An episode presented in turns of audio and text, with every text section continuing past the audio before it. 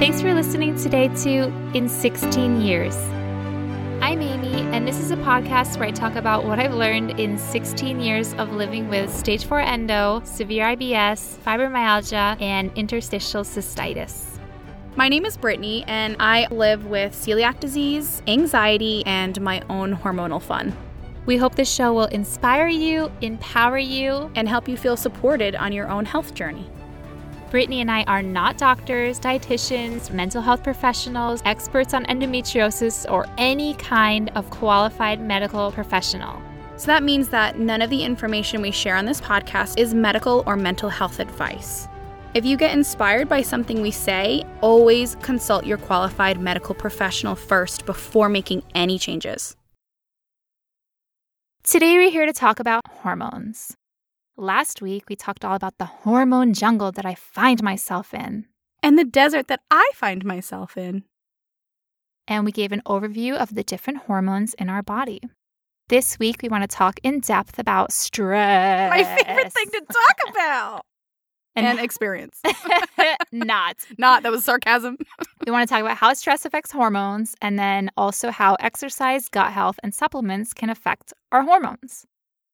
So, of course, things like lowering our stress and lifting weights or walking or other lifestyle changes can certainly help hormones. And for many people, it really can help them to leave, lucky, to leave the hormone jungle or leave the hormone desert. But for other people, you know, we might still need hormone replacement therapy or help from our doctor for our hormone problems. As I've mentioned in the past, I'm currently taking hormone replacement therapy. I'm taking progesterone. I'm also taking several supplements under the care of my naturopath. So, we just wanted to point that out. You know, like everything with all things related to endometriosis and to health, like Brittany and I love learning about lifestyle. We love learning about ways that we can help and empower ourselves but that does not mean that these lifestyle techniques that we're going to talk about today will suddenly magically cure all of our problems. But if it did, we would totally be here to tell you that. It would be so great, but that's impossible. Hopefully, I mean, it might really help some people. So I think there's like just a spectrum for all of us that's different. It's really depending on what our bodies need and where our bodies are at. This reminds me of lifestyle changes for endo itself. it doesn't help all of us depending on what scale and, lo- and what symptoms we're experiencing with our endo. Wow, flashback. Friendly disclaimer diet and lifestyle changes cannot cure endometriosis, remove the lesions, shrink the lesions, dry up the lesions, or clean up the lesions. Correct. Infomercial over. But we just want to point out, like going in, because we're talking about, you know, oh, our lifestyle can help our hormones. And that is absolutely true that our lifestyle changes can help our hormones, but Brittany and I are not here to be like, oh, just change your diet or change your lifestyle. Take a walk every day, and your progesterone levels will go up if they were low, and your T will come out of the tanks if it was in the tanks. If that was true, then we wouldn't be in the jungle and the deserts. We're still in the jungle yeah. and the desert. I take lots of walks in the jungle every day, hacking at all jungle underbrush with my machete. Yeah. You know, I swim in the but you're still there piranha filled river. okay. This is going more and more Amazon by the moment. I said I'm in the jungle. but our point is that diet and lifestyle can be really helpful, but but if you make diet and lifestyle changes and you still need the help of your doctor or you need to take exogenous hormones with hormone replacement therapy, there's no shame, there's no failure with that. All of our bodies are different. My body clearly wants hormones from the outside. Give me the progesterone. gimme, gimme, gimme, gimme it. Greedy. and there's nothing wrong with that.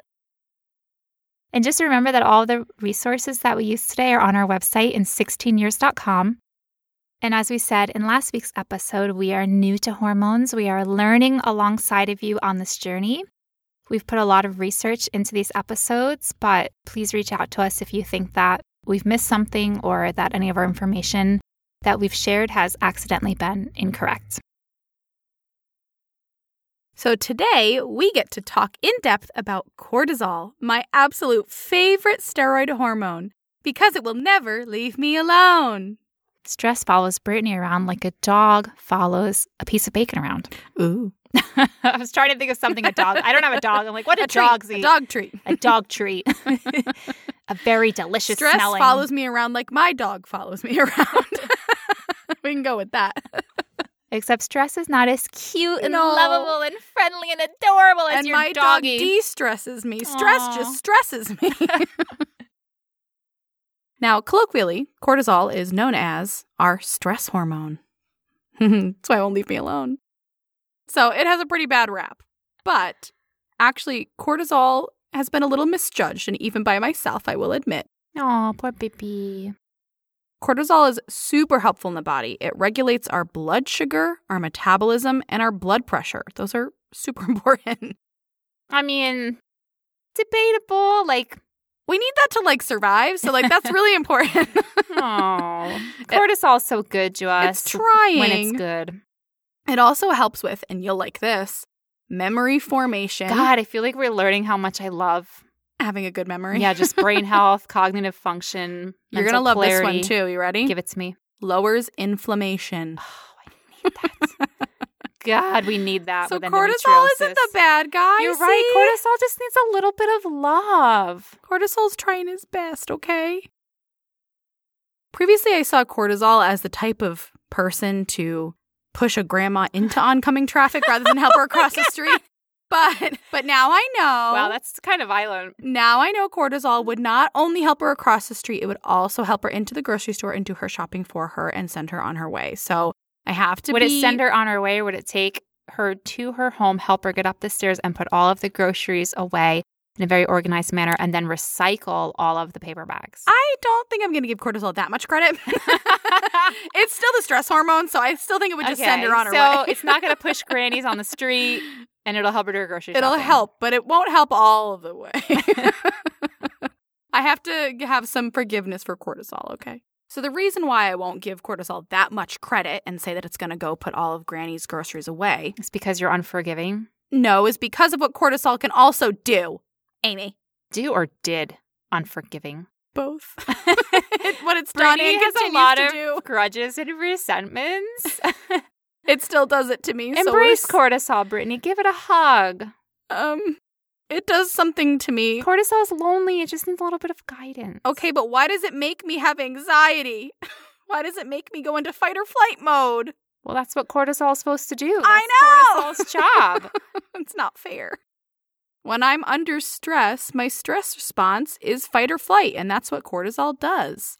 And that's what it does for all people. Yes, it's supposed to do that because like, when I'm under stress, I go, I go into fight or flight. You all people. everybody does. But that's But why you're very I special, don't Brittany. think that it would bring the groceries up for Granny because what it does to Are me. you the granny? Yeah. I feel like a granny. I know I'm only 30 years old, but I felt like I a feel like a grandma since I was 14. That's relatable. Well, to be fair, that is cortisol's job because survival is kind of like important.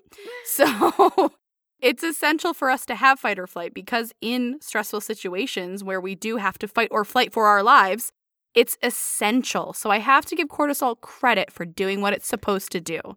But the problem is, it, it doesn't only do it when I'm under critical life or death situations. If you have chronic stress, which a lot of us do, it's very normal, one of the reactions in our body is chronic cortisol response. Again, doing its job because it's like, ooh, you're under stress. Ooh, I gotta do this. I gotta go and fight or flight. Ooh, I gotta release cortisol because that's what the body does when there's stress. It's doing its job, to be fair.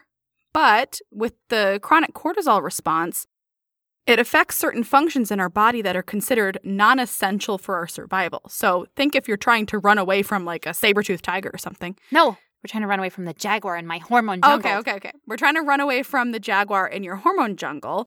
Well, digestion and fertility aren't exactly essential at that time. I could see that. You don't need to digest that plantain right then. It can wait. Exactly. So, what can happen is this chronic cortisol response can affect those non essential functions. And, like I mentioned, digestion and fertility being two of them, and essentially slow or stop them. All right. So I know, I know that every time anyone mentions stress and how it affects our body, I know personally that I just want to roll my eyes 'cause it's like, okay, yes, I've heard that, been there, done that, heard it, heard it, read it. Someone told me about it, we know. experienced it. I get it. Stress hurts the body. But right now, we're going to talk about how stress hurts the body and how stress we're going to talk about how stress affects our hormones because even though we hear about stress on so many levels, I feel like until I started researching into this, I didn't realize how deeply stress affects the hormones. And it's so funny. Like, I know in my own case, you know, I've heard about how stress affects illness and stress affects, and stress is bad for us, and stress hurts our gums, and stress hurts our hormones, and stress harms our body, and stress harms your memory, and blah, blah, blah, and blah, blah, blah. And we can all recite it from memory from the bottom of our hearts. And then we have a really hard time actually managing stress. That's my case, at least. But Brittany and I did an episode on stress management a while back. So definitely check that out if you're looking for tips on how you can manage stress and more ways, more ways that stress harms the body. Exciting. Not, but good to know. So, as Brittany explained, cortisol is released when we're under stress, and cortisol comes out to help limit functions that are not essential to survival. But cortisol also, as Brittany said, it regulates blood sugar, metabolism, and blood pressure and helps with memory formation and it lowers inflammation. And it also helps with our sleep wake cycle. So if you get really fascinated by the topic of cortisol and you want to go online, you can find graphs where it shows you what the cortisol pattern looks like in the body throughout the day. About 30 minutes after you wake up, our cortisol peaks, and it's usually typically at the highest that it is in the whole day. And then it drops down during the day and it goes down. And then it when it's nighttime, it stays pretty steady and flat at night and low. So cortisol helps us wake up, and then cortisol stays down at night so that we can sleep. Some people, like Brittany, Brittany Saul.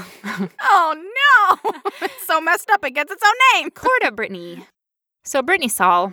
I feel honored. My own version of Brittany. Saul has something that's colloquially known among the cool kids like Brittany as quote unquote tired but wired. Yeah, that's me.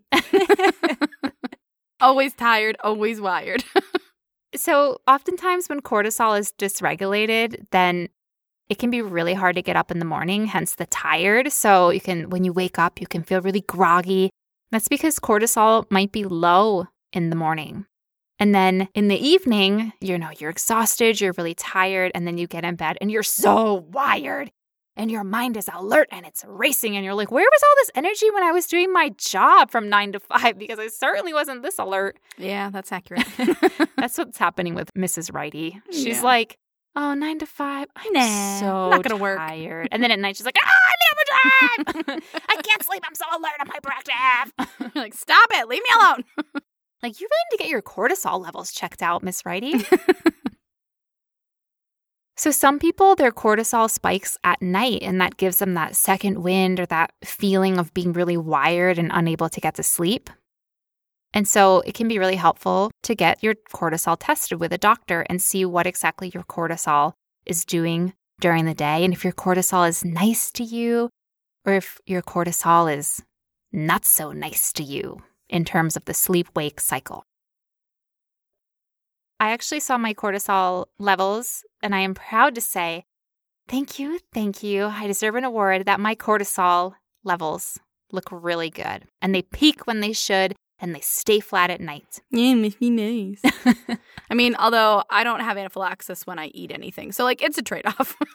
Pros and cons. yeah, and you have really crappy cortisol dysregulation, but then you have lefty and I have two ovaries. Yeah. You know what? I'd be more than happy if you adopted my lefty and we could co parent. Oh my gosh, I could take lefty on the weekend. Yeah. You could have lefty during the week. It would be great. It would be a great co parenting situation. That'd be so wonderful. So, obviously, we're talking about cortisol, which means we have to talk about stress. And we all know that stress is something that puts pressure on us.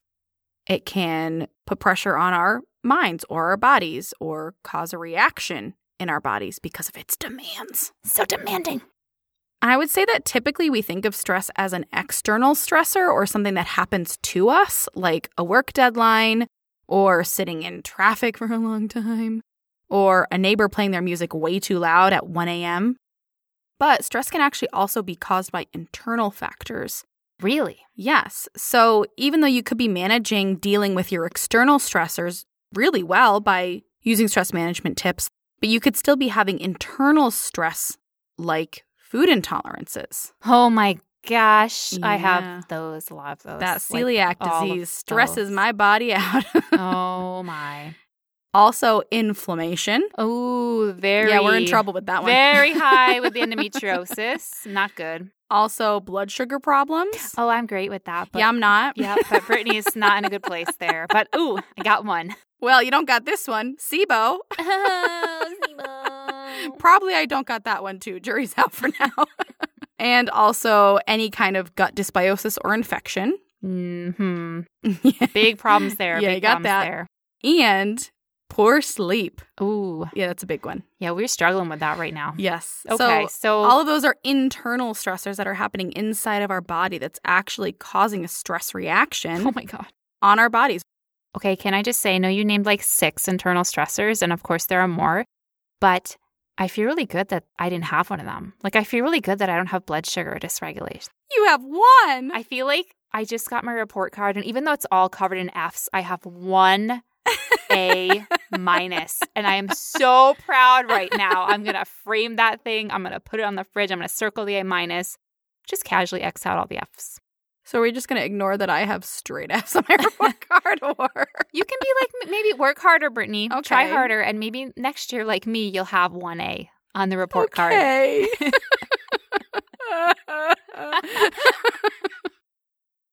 I feel like the takeaway with stress is that it can screw up your hormones. Now, we mentioned when we did our episode about stress management that the opposite state of fight or flight can be known as rest and digest because your body, like we said, when you're under stress, it cannot digest well because that is considered a non essential function. So you're resting and you're digesting. Or it has also been called feed and breed. I still hate that now as much as I did when we did It's horrible. I hate it. It's Ugh. disgusting, but I think it I, they went for really- the rhyme, okay, but ew. but I think that feed and breed, which is so feed and breed, it's a really good moniker, I think, because it's really indicative of the fact that your stress can mess with your fertility, your stress can mess with your hormones and your reproduction. Hence the breed part of the feed and breed. it's gross, but it's accurate. it's gross, but helpful to remember it. So, Amy, how does stress mess with our sex hormones? Even if fertility is not your goal, of course, it's really important that the sex hormones are in balance because we just named all of these really important functions that all the different sex hormones carry out in the body. Even though it's called feed and breed, it should really be called mm, feed and feel good, Feed and feel. feed and memory, mood, energy, sleep. No, I don't think so. I mean, we could just leave the long Oh, list. I got one. Bone health. Feed and function. Ooh, ah. Mm. So we're going to substitute now feed and breed to feed and function. And then we're also going to put in a petition with all the websites that have feed All and science and say, please change your rhyme to our rhyme. Less of a rhyme, more alliterative, but still just as fun, okay? So when I first started doing research for this episode, I kept coming across something that's called the pregnenolone steal. Thief. and many functional health practitioners talk about how cortisol steals pregnenolone, which ultimately results in low progesterone and other hormones. So, you may have heard of the pregnenolone steal because it's very commonly talked about, but it's actually an outdated theory. Surprise, surprise. Terrible. So, first, we're going to explain this common theory because we're likely to come across it, but then we're going to explain what is actually happening. It's been labeled a thief and it's innocent. That's just so sad. I mean, it's kind of a thief. It's just not in the mechanisms that are used to explain how it's a thief. So I think it's still helpful to think of cortisol as a thief. Oh. Poor guy. I mean, I thought he was crime, helping all the grandmas. Well, maybe He's he's, helping- stealing their money as he's getting them to the grocery like, store. oh, these groceries? Mm, even though the receipt says $25. He's like, oh, it came to It was- $78. wow. And Granny's like, wow, all I bought was some apples and oranges and bananas. Well, Those were expensive you know the price items. of fruit has been going up recently in this country. Sneaky cortisol. Inflation is happening. and inflammation. As we know, pregnenolone is the building blocks of all of our steroid hormones. Now, the idea behind the pregnenolone steal is that when cortisol is high, it steals pregnenolone. However, according to newer research, that's not what's actually happening. So now we're going to explain what the newer research says is actually happening. So it is true by all means, like even if you take away the pregnenolone steal or what we're going to explain now, the important thing to know is that stress is definitely 100% can mess with your hormones. It's really fascinating to understand how it works in the body. But for lay people like us, I think it's what's just really important to know is that when we're in fight or flight, we cannot feed and function.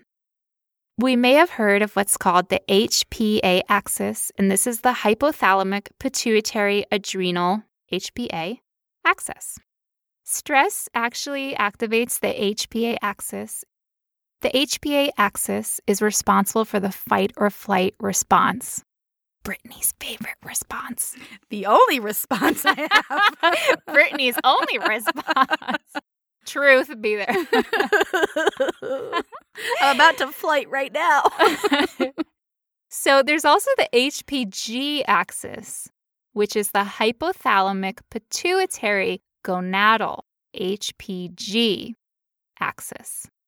So you saw that the H and the P were the same on those two, which is the hypothalamic pituitary. And then the last letter changed and was A for adrenal or G for gonadal. So these two axes, axes. Axes? oh, really? Jeez. That was embarrassing. Okay, so these two, what would you say? Axes? Axes? so just these two. These two talk to each other and they affect each other. And the primary role of the HPG axis is to control reproduction, although it has other roles too. But the primary role is reproduction, and that's what we're going to talk about now. So I've definitely heard of the HPA axis, but I'm not sure I've heard of the HPG axis. First of all, Brittany, I just said it, so now you've heard okay, but it. until then, I had not. Okay. I don't think. I think you have. Are you sure? Well, have you heard of GnRH drugs for endometriosis like Lupron, Orilissa, Zoladex, Synarel? Oh, it's almost like we did multiple episodes on that. You betcha. Well, Brittany, clearly your memory is not very good, so you maybe you need more pregnenolone or DHEA or or everything. Yeah. is there just like a super hormone pack that that just fixes everything, please? You take it, and then not only do you feel better, you would get superpowers. Oh, oh! Can we get this on the market? God, that'd be so great. So many of us have heard of GnRH drugs for endometriosis, and these work on the HPG axis. So we're talking about a lot of anagrams here HPA, HPG, GnRH, but we know what HPA and HPG stand for. What does GnRH stand for? So GnRH is gonadotropin releasing hormone, and the G in HPG axis is gonadal. oh, it's all coming together now. And what these drugs typically do, like Lupron, or Orilissa, Zoladex, Synarel, they lower GnRH or they block the receptor's access to GnRH. GnRH is a hormone that sends the signals to the ovaries to make hormones. The process is a little more complex, but to simplify it, the GnRH sends signals to the ovaries. Ovaries! It's time to shine! Go ahead. Up and at 'em. Ovulate make hormones, make estrogen, progesterone, testosterone, do it. So when we take Lupron or Orilissa or these GnRH drugs, what these drugs do is they prevent GnRH from sending signals to the ovaries. And so the ovaries don't get their signals, so they're all lost and confused. It's like Someone tell us what to do. It's like a boat without a lighthouse. They don't know where, Where they're to land, going. where to go. They have no idea. So a then, captainless ship. Oh, captainless ovary ship. And so then we go into medical menopause when we take these GnRH drugs. Stress, to put it simply, to Simply, simply, you yeah. can simplify stress. I, uh-huh. that's a lot. not for Brittany, but to like explain about stress Okay, in a fine. simple method. So to put it simply, stress activates the HPA axis, and that can mess with the HPG axis. Because they talk to each other, which is unsurprising because, as we said, they both start with the letter H and the letter P. So they both involve the hypothalamus and the pituitary. And through a much more sciencey process than we will explain today, since we're keeping it simple. So basically, stress and cortisol production can result in a lower production of GnRH by the hypothalamus. And that results in a lowering of hormones. Wait, wait, wait. Okay, I think I get it now. Stress activates the HPA axis, which can mess with the HPG axis, which can mess with the production of our hormones. I get it now. Yes, Brittany. I feel so much smarter in the past 10 seconds. Long story short, when we're under stress, stress hormones go up and sex hormones go down. And to make it worse, progesterone is a hormone that is very calming to the body and helps us sleep. and helps us by stabilizing the HPA axis. If the levels of progesterone go down, it can affect our ability to handle stress, and we can also get hormonal anxiety, which is so much fun and it's something that everyone loves and wants. Keep crying through this whole section. we mentioned the sleep and the anxiety. Brittany's falling apart over here. Ding and ding. Brittany's screaming, I need progesterone. Give it to me. I need progesterone. so let's say we get hormonal anxiety, like Brittany has. Then we get more stress from that, like Brittany has. I can't resist. Why is this a me case study? I didn't sign up for that. I can't resist. And then we said that stress can lower sex hormones. So if we have lower progesterone, then it can lead to hormonal anxiety, which can then lead to stress, which can then lead to lower progesterone, which can then lead to anxiety, which can then lead to more stress, which can then lead to lower progesterone. Okay, I get it. It's a terrible cycle. I got it. It's a cycle that Brittany is trapped in right now. Let me out. Please. Put the progesterone in my mouth. Just IV it right to my veins at this point. All right, Brittany, bend over. Okay, I'll do the suppository, anything. Injects progesterone in Brittany's butt cheek. I'll do it. No, I don't think that anyone is injecting. Maybe cream on the butt cheek, but Yes. not. I don't think there's actually I don't, yeah, I wonder. injections. I don't think so. But if there are, sign Brittany up. So it's really fascinating to learn about the chain reaction that stress can have in our bodies. I mean, knowing that stress can cause dysfunction in our HPA axis, which can then yeah, which can then lower our GnRH, which can then cause our ovary to not ovulate or produce hormones, which can then, if we don't ovulate, inhibit our progesterone production, which can so many. That's so overwhelming. so many symptoms. That's a really long chain reaction. That is a ripple and in the pond. and that's simplified. Yes, I mean it'd be much easier to just say that stress is a hormone thief and disruptor. That'd be much easier. But I feel like that's a good summary of Yeah. that section. Yeah. knowing the full the full chain reaction is really fascinating. well, then knowing that that's actually true and not just like stress messes with the body. It's like okay, how? How? And you hear like, oh, okay, wow. Now I know that's how. Just one process that it messes Yes. with. Oh God. What can we do for our stress? So, of course, we all know that we can look for ways to lower our stress and lower our cortisol. And this varies per individual, but could be things like yoga, meditation, time in nature, getting better sleep, gardening, journaling, singing, doing art, etc. But this can also mean addressing our internal stressors. For many of us, that could mean clearing up our SIBO or clearing up our gut bacteria infection.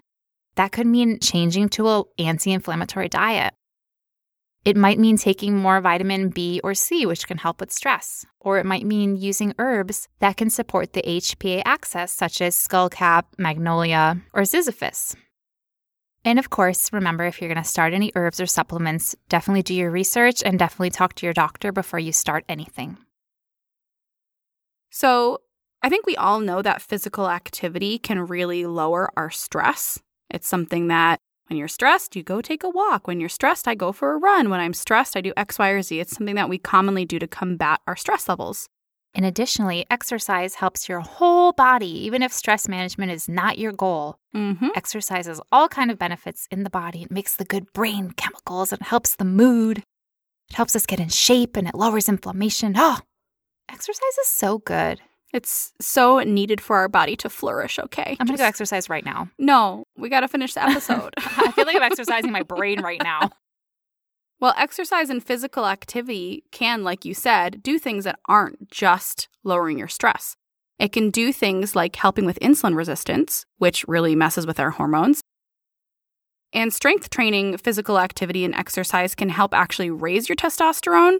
That's what I need right now. Yeah, you need I to do do, that to get your muscle mass Strength going. training. I really do. And it's not that hard to do if you like do it while watching TV. Just lift a cat little- up and down.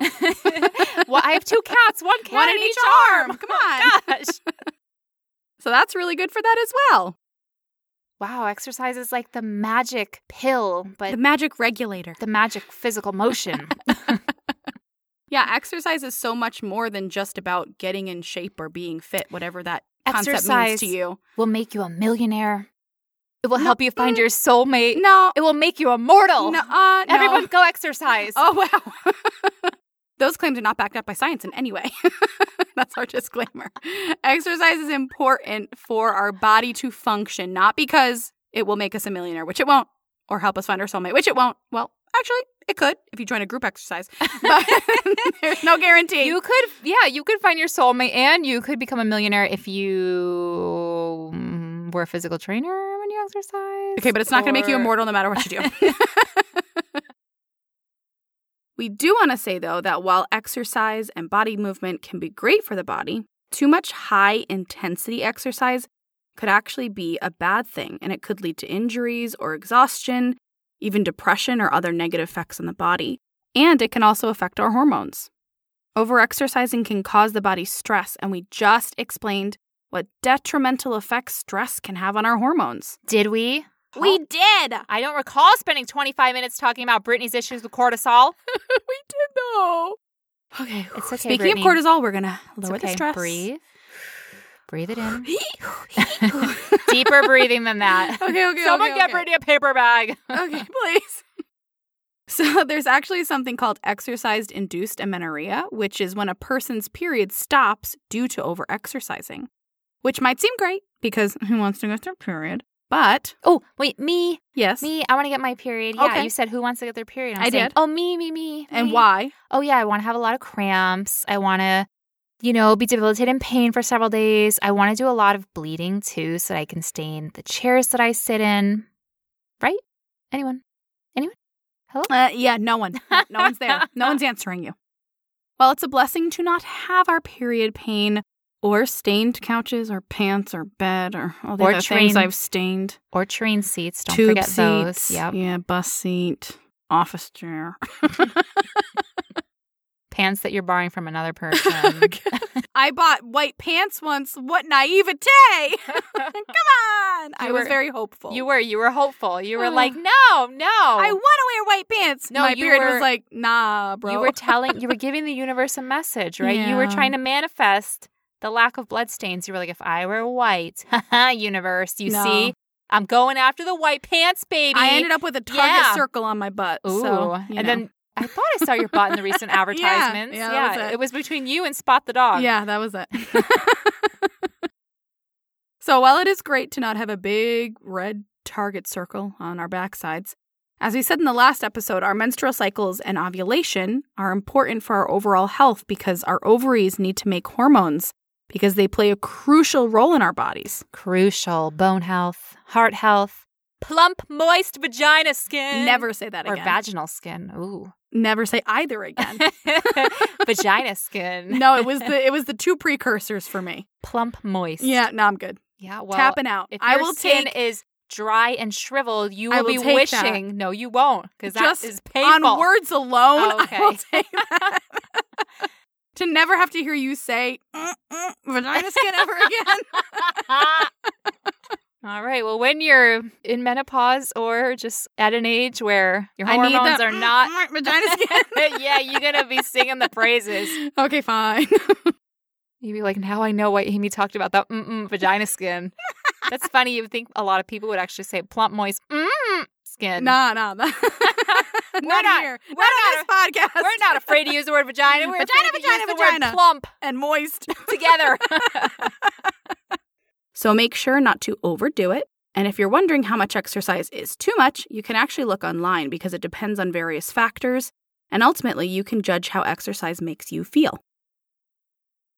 Now, if you remember in our episode about estrogen and hormones, we talked about the gut and we talked about the gut's role in metabolizing estrogen. You'll find any reason to talk about the gut and pooing. Any excuse she can find, she'll find it. And another thing that the gut can contribute to is inflammation. Inflammation in the body can affect the. Go ahead, Brittany. HPA axis? that was a wild guess. inflammation, inflammation can affect the HPA axis. No! I was right and I didn't want to be. Okay, so inflammation in the body, which many of us have a lot of inflammation just because of endometriosis, but then we can also have inflammation because we have SIBO or a gut dysbiosis. But basically, inflammation can suppress HPA axis function, meaning that it can suppress the hypothalamus and pituitary. Suppress isn't good here. Not one of the things we want to suppress. which we talked about earlier about how those produce stimulating hormones. And it can suppress the adrenals, which play a role in our hormones too. We're just going to cry for the rest of this episode. yes. It's the hormones that making me cry. It can affect our hormones. and it can affect the function of the ovaries too. That's probably why my progesterone is so low. that makes a lot of sense oh, now. It really does. It affects your progesterone in multiple ways. Oh my God. And also, this is fun. Inflammatory cytokines can cause hormone resistance. Inflammatory cyto who? What's a cytokine? To put it simply, cytokines are a category. So within cytokines, there are different molecules. So they're signaling molecules that are involved with inflammation and the immune system response. So, inflammatory cytokines can cause hormone resistance. La resistance. Vive la résistance. okay, the resistance, but like what kind? What, what does that mean for me? Well, our hormones are chemical messengers, right? And our hormones are going around the body, and what they're doing is they're looking for receptors so that they can talk to each other. So, for example, if you have progesterone, progesterone acts when it's inside of the receptor. It's kind of like progesterone is a baseball and the receptor is a baseball mitt. So it has to like catch the ball. The receptor catches the hormone. But if you have hormone resistance, that means that the hormones, when they get in the receptor, they're not reacting or producing the effect that they normally would. So basically, no one wants hormone resistance. Basically, no one wants any of these things. No one wants hormone resistance. No one wants SIBO. No one wants HPA axis dysfunction. No one wants cortisol dysregulation. My God. but sometimes we have them. But we have them all, many of us. Yes. oh, and no one wants inflammation. Royal flush. Station. and actually, some of us already have progesterone resistance, which we talked about in the, a previous episode about progesterone resistance and endometriosis. And interestingly, the endometrium, which is our uterine lining, not endometriosis. Hold on, let me ring up my former gynecologist and let her know that they're not the same. Ring, ring. They're not the same, honey. Thank you. So, interestingly, the endometrium may also have progesterone resistance in some people with endo, which is like, what? So, there was a study comparing the endometrium of people with endo to the endometrium of people without endo.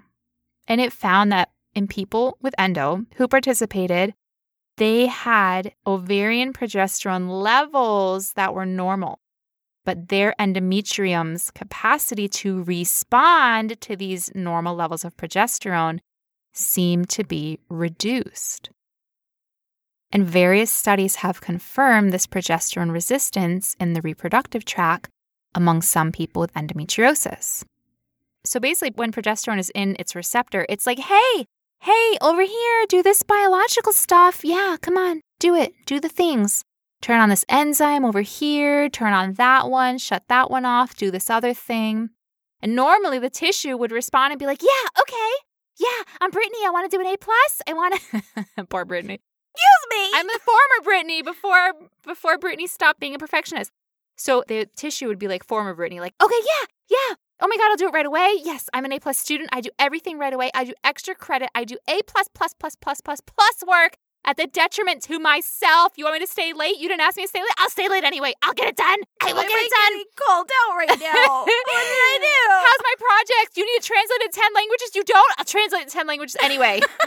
yeah, because I'm an overachiever. Yeah. Okay, I get Appreciate me. I get it. And then you're all burnt out and you're like, no one appreciated that I translated my project into 10 languages, even though we only speak English in this office. It's in 10 languages. That's because the key takeaway is no business ever cares about you. That's why I'm not a perfectionist anymore. okay? Okay. Down with capitalism, okay? I have learned. So the endometrium normally doing its thing without the progesterone resistance would be like the old perfectionistic Brittany who did everything really well when told. But now the endometrium who's got progesterone resistance, the progesterone goes out there, it's like, hey, do this thing, do the biological stuff. And the endometrium's like, ha, no way, progesterone. You're not going to boss me around anymore. You're not going to tell me what to do. I'm not taking any more of your, mm, you know, stuff that you find in a diaper. And also coming out of your boss's mouth. That's the tea for today. Down with capitalism. I'm all about it. Eat the rich. Okay, anyway. but the point is that with progesterone resistance, the biological processes that should be happening in response to progesterone are not happening. And with endometriosis, this can lead to higher estrogen, higher inflammation. We talked about the science behind this in depth in the episode on why endometriosis is not the endometrium. But, anyways, I digress. Why don't you go ahead, Brittany, and summarize the next section for us? no, I refuse. You are not going to boss me around. You said I was the progesterone. Well, here I am, the progesterone, who has learned that you're not going to boss me around. You can't boss me around. Unbelievable. Do you have Amy resistance right now? Yes. no, I'm just kidding. I would never resist you. But also, don't boss me around. But also, you can boss me around. anyway, the key takeaway is is that our gut health plays a role in our hormonal health in a variety of ways. So, addressing our gut health can help with our hormone health. Yay. I think what also makes a really good point is that getting our overall health in order can help our hormones. So, basic pillars of health like eating nutrient dense foods, getting enough sleep, exercising or moving the body, addressing gut health, lowering our stress, and finding ways to relax. All of these can actually help our energy levels, our mood, our inflammation, and our hormone health. Oh, I want help in all of those. check, check, check, check, and check. So, we all know here that none of these can cure endometriosis. oh my God, really? Not even the all powerful celery juice with kale with turmeric in it? Not even the kale turmeric celery suppository. No. Ooh, the injection in the butt cheek. Yes, none of them can cure endo. So, of course, you can have great practices and routines for health, like getting a good night's sleep, walking daily, getting out into nature, etc., and still have hormone problems. I think I know. Is that the boat most of us are in? Yeah. Yeah, and that boat is sinking quickly. Yes, we are trying to bail as fast as we can, and we only have a teaspoon with which to do it. I feel like I'm reliving the Titanic. oh no. the boat is vertical and I'm hanging from a The propeller hanging from the rudder, please. So, I think it's great to look at our overall routines and lifestyles and have practices that could help lead to less stress and more energy. But in doing so, let's not pressure ourselves. We don't need to do things perfectly because perfect doesn't exist. says the ex perfectionist. Thank I'm you, speaking from a place of all knowing here because I always had to achieve perfect, which is impossible because it's not real. Thank you, Brittany, for your wisdom from your lived experience. lived experience. Perfection doesn't exist, and just doing something, even if it's not done perfectly, is better than doing nothing. So that's coming from experience where either I did it perfectly or I didn't do it at all. But that's not the way to go. Do something, even if it's imperfect or it's just a little step. But none of what we do will cure our endometriosis. And we don't need to pressure ourselves to do everything all at one time. Ooh, I also want to add to your list of lifestyle practices that if you're having hormone issues or symptoms, or you're in perimenopause and having symptoms, then something to consider is completely quitting alcohol if you currently partake in having alcohol. While it can be really fun to drink alcohol or really relaxing, alcohol can also worsen hot flashes, activate mast cell. activate mast cell. Oh, sorry. Like, so it won't come out of my it. it won't come out of my mouth. Activate mast cell activation syndrome and histamine intolerance. okay, I'm okay. I'm okay. Impairs estrogen metabolism since estrogen passes through the liver. It can hurt your microbiome. Whew! Alrighty, my goodness, we have talked about a lot. We've talked about progesterone, testosterone, the androgen bands, and our favorite, the HPA axis. the effects of stress on our body, and also the effects of gut dysbiosis and SIBO on our body. Those internal stressors, those external stresses. What does our cortisol do? Where does our cortisol come from? I've learned so much. Hopefully, what we talked about today has been helpful. It was certainly helpful to Brittany and I to learn all of this for our own bodies. And we actually have more to say on the topic of hormones. So, although we thought this was going to be a two part series, this has turned into a three part series on hormones. So, next week, we're going to be back to talk about some more hormone facts. So, we're going to have an upcoming episode, as we mentioned, on hormone replacement therapy and hormone testing. And hopefully that will end our hormone series, although it will maybe you never know. probably never end the battle with hormones in the body. Hopefully we will leave the jungle, that Brittany will leave the ocean. We'll just go to like a really Maybe we'll just have to leave and nice. go to Mars. I think oh. we'll just have to escape this planet. Right? Like, leave all the hormones behind. Don't forget, we're on the website in16years.com, and that's where we're going to list all the resources that we used for the episode today so you can take a look for further learning and further research. we hope you enjoyed learning about how darn sensitive hormones are and how interwoven they are. The domino effect of some of these hormones is astonishing to us. So we hope that that blew your mind as much as it blew ours. Blew my HPA axis, that's for yeah, sure. Yeah, that's for sure. Don't forget, we're on Instagram at in 16 years of endo. Kindly send us a picture of your chin hairs if you have any. I'd love to see them.